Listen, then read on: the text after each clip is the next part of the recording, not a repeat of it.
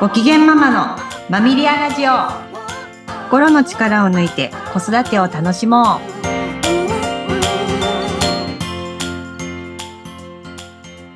皆さんこんにちはマミリアの鎌田玲奈です。皆さんこんにちはインタビュアーの石井真由子です。さて玲奈さん今日のテーマですけれども夏休み、どこにも連れて行けずに罪悪感を抱いている親たちへというタイトルですね。はい。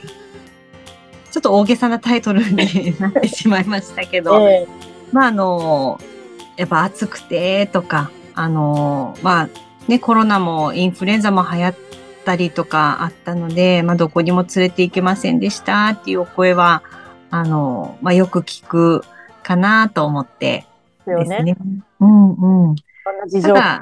うん。はい。ただまあそんなにあの申し訳なく思う必要ないよっていうのをちょっとお伝えできたらなと思ってます。そうなんですね。なんかついついね、はい、なんとかちゃんのお宅はどこどこ行ったとか、なんかそうやって比較してしまって、あ、うちはどうしよう、どこにも連れて行ってない。あ、ごめんね、みたいな気持ちになりがちなのは非常によくわかりますが、うん、それ気にしなくていいってことですね。はい。おです。嬉しい。それは嬉しい。ど、どうしてですか？それは。うんまあ、特に、あの、幼児期のお子さんに関しては特になんですけど、あの、まず記憶に残ってません。あ、まあ、確かにね。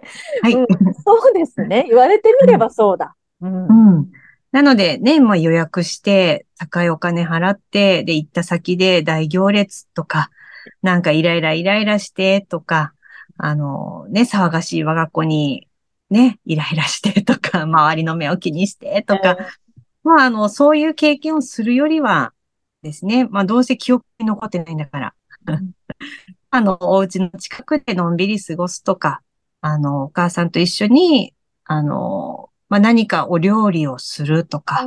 いいですね。うんうん。なんか、あの、川にね、足をつけに行ったとか。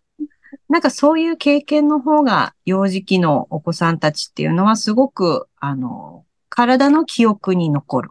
体の記憶。はい。へえー。あ、そあ、例えば何でしょう。川の水の冷たいひんやりとした感覚が体に刻まれるとか、うんうん、そういうことですか？そうですね。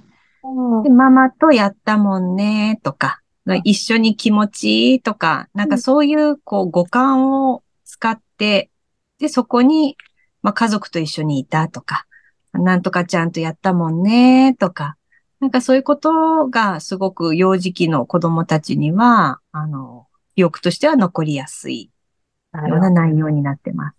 そうですか。やっぱり自分の慣れ親しんだ環境で、なんか親もリラックスしていて、楽しく過ごしたって、それがやっぱり幼児期のお子さんにとっては一番いいわけですね、むしろ。そうですね。はい。で、あの、もう絶賛発達中なので、はい、で、あの、もう特に発達著しい時期のお子さんたちっていうのは、特にそういう、あの、五感を使う。で、安心安全の環境で、っていうところがすごく大事になってくるので、うん、初めて行く場所でたくさんの人がいて、うん、なんかよくわかんないけど何かに並んでる？とか。そうですね。それいいですよね、むしろね。そうです、そうです。ちょっと飽きたら怒られるし。うん、そうです。ねうん、そうですか。うん、そうなんです。五感を使うというと、聴覚とか視覚とか嗅覚とか。はい。聴覚はなんか音楽聴いたりとかですかね。そうですね。うんうん、なので、もう暑かったもんね、とか、なんか朝が早くて、あの、カーテンからね、太陽がこう透けて見えたもんね、とか、なんかそういう毎日の積み重ねで、実は子供たちにはすごく、あの、心地よかったりします。そうですか。うん、うん。なので、あの、アミューズメントパークとか、なんか、ね、好きなキャラクターの、なんかね、あの、テーマパークとかもありますけど、あの、実はあんまり覚えてない っていう感じですね。なんで、親ががっかりするだけ。ああ、なんかわかる。連れてったじゃないとか、言われても子供は本当に思い出せないっていうことがあるので、うん。なので、あの、申し訳ないなって思われてる方がもしいらっしゃったら、うん。あの、毎日毎日いつも通りの生活を過ごしたっていうこと自体が子供にとってはすごく届いてる体験になってますので。そうですか。なんかそれ聞いてね、救われる思いになる親御さんたちも多いんじゃないでしょうかね。でしょですかね。だといいですけどね。うん、うん、なので、あの、うん。どうぞどうぞ。あの、親が罪悪感を持ってると、はい、実は子供ってそこをついてくるっていうこともあったりします。そうなんですか？そう。なので、あの、なんとかしてくれなかったじゃんとか、あの、あなるほど。そう。なので自分のウィークポイントを、まあ、子供に見せちゃう。ははははで、ママはこれを言うと、何でも言うことを聞いてくれるとか。うん。うん。なんか駆け引きの道具になってしまうので、ああ。はい。なので、ちょっと罪悪感を感じやすい性格の方もいらっしゃると思います。はい。なので、子育ての上では罪悪感っていうのは、もう本当に脇に置いていただいた方が、あの、子供の発達を純粋に考えたときに、うん。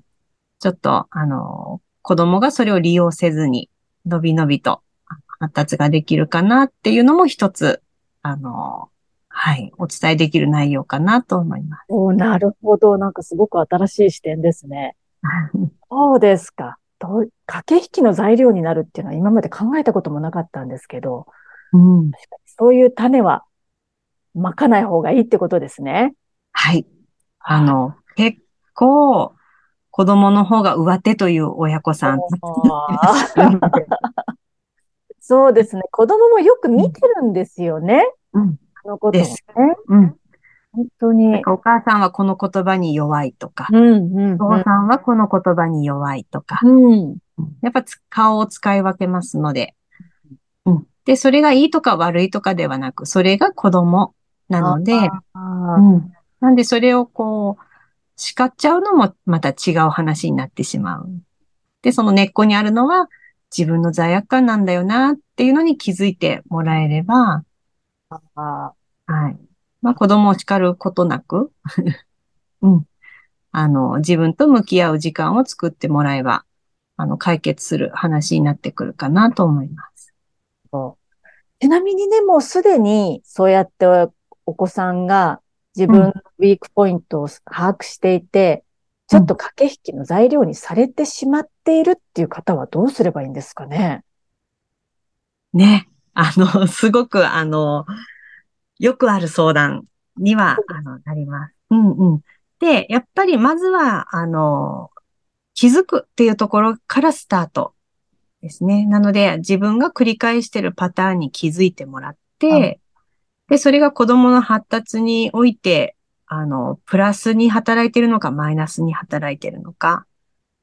で、あ、ちょっとこれは思わしくないな、という気づきがあられるのであればですね。あの、間違った場面、間違った言動があるのであれば、それは違うよねって、はっきり伝える。うん、で、あの、メソメソ泣いて見せたりとか、うん、あの、逆切れのように切れて、ね、だってママあの時ああだったじゃんとか言ってきます。うん、あ、そうなんです。はい、言ってきます。なので、いつもとパターンが違うってなったら子供も混乱しますので、うん。でも間違ったパターンは修正していった方がいいし、修正可能なので。あ、うん、可能なんですね。それは言われる言葉ですね。うん、なので、あの、あ、あの時はそうだったねって。